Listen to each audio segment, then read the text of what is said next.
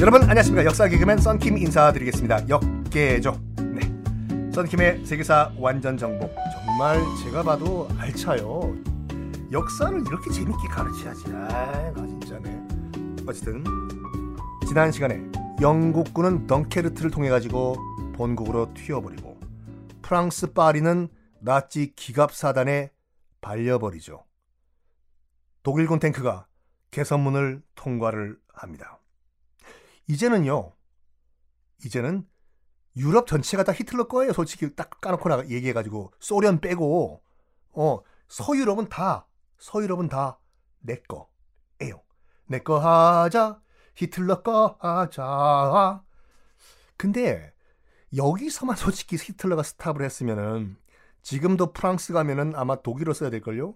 근데 히틀러가 또 욕심을 부려요. 뭐냐?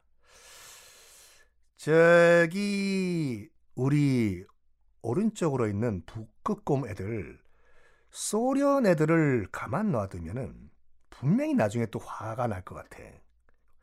아, 소련과 불가침 조약을 맺었지만 우리 독일은 소련, 러시아 애들과는 공존할 수가 없어.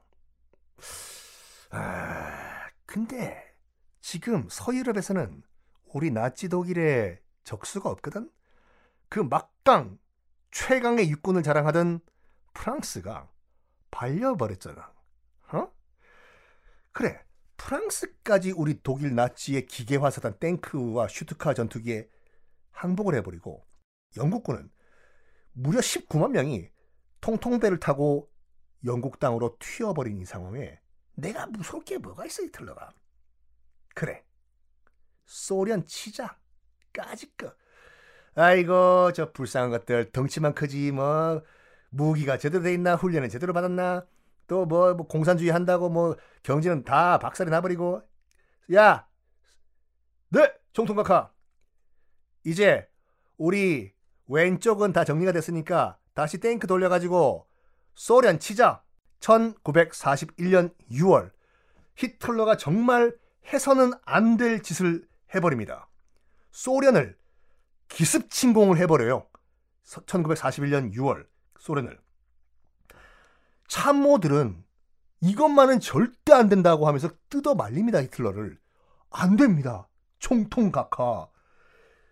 영국이 아직까지 침공을 안 받고 살아있는 상태에서 소련을 침공하면 이 상황에서 만약에 영국이 건너서 다시 침공하면은 그 감당할 수 있겠습니까? 안 돼요. 소련 침공은 아직까지는 안 됩니다. 근데 히틀러가 어떻게 설득을 하냐면 어, 이 소련이 말이야 덩치만 커서 그렇지 군대도 당나라 군대들이고 훈련도 안 돼 있고 빨리 소련을 점령한 다음에 그때 영국과 협상을 해도 늦지 않아. 음. 근데 처음에는 이게 먹혀요. 정말 당나라 군대였어 소련이 그때 들어가니까 애들이 훈련이 안 돼 있는 거예요 소련군이. 어버버 뭐, 야, 총을 이 뭐 개머리판으로 찍으면 되니? 퍽 어. 총알을 어떻게 하면 발사되니? 빵냐 빵냐? 어 우리 편이 같은 편이 죽었다. 이 정도였던 것이 뭐냐면 스탈린이 어, 뭐 저번 시간에 말씀드린 같이 그러니까 자기와 라이벌이 될 만한 브레인들은 다 없애버려요. 나중에 그 소련사 얘기할 때 제가 말씀드리겠지만 어, 볼셰비키 혁명을 일으킨 다음에 자기 같은 공산주의자와 볼셰비키 혁명 동지들인데도 불구하고 자기에게 라이벌이 될 만한 그 공산당 이 수뇌부를 다 숙청해 버려요. 소련군도 마찬가지예요. 소련군도 지네 나라 군대인데 이 웬만한 브레인이 될 만한 소련군 자기 나라 군대요. 소련군의 웬만한 군 참모들을 다 죽여버려요. 스탈린이. 점마야 살려두면은 나중에 나 스탈린한테 칼뿌리를 들이대는 거 아니야? 죽여. 빵. 어, 그때 죽어나간 군 수뇌부만 하더라도 200만 명이 넘는다고 하지요. 스탈린이 숙청을 해버린. 여기서 숙청은 그냥 죽여버리는 거예요.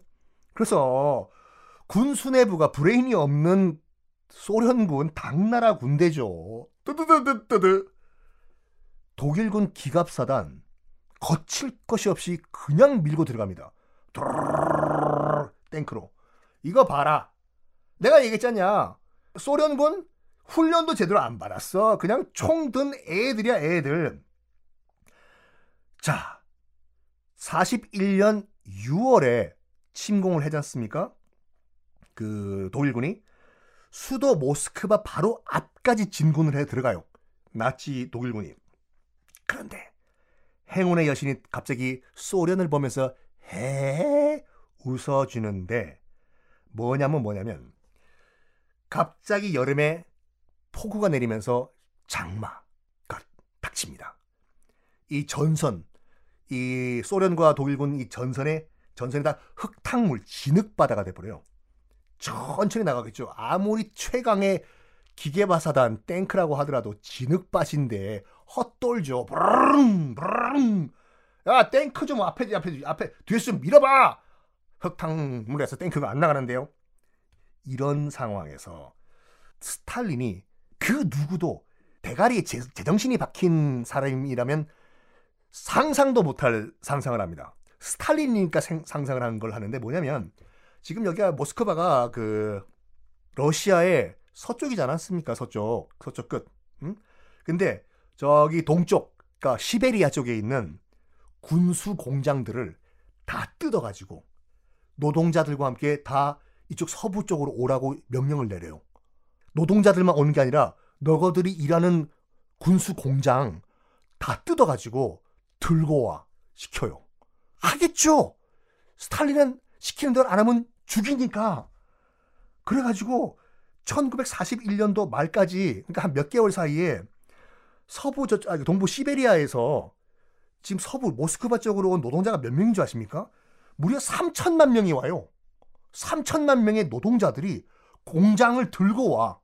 이거를 대가리가 제대로 박힌 지도자라고 하면 절대로 명령을 못 내리는데 스탈린은 명령을 내리고 이걸 현실화 시킨 거예요. 그래서 시베리아에 있는 3천만 명의 노동자들이 공장을 뜯어가지고 와가지고 모스크바 그 근교에 다시 공장을 조립을 한 거예요. 그리고 또 곧 다가오는 게 뭐였냐? 겨울이에요. 겨울. 여러분 모스크바 근교 가보신 분은 아시겠지만 걔네들이 왜 겨울에 보드카를 먹는지 이해할 수가 있거든요. 이거는 추운 게 아니라 욕 나와요. 엄청 춥거든요. 예전에 한 150년 전에 나폴레옹 군이 러시아를 침공했다가 쫄딱 망하고 돌아간 거의 이유가 바로 이 모스크바의 살벌한 겨울 때문인데 그 살벌한 겨울이 드디어 다가오고 있는 겁니다. 자, 그러면 상황이 점점 재밌어지는데 다음에는 더 재밌을까요? 당근이죠. 다음 시간에 뵙겠습니다.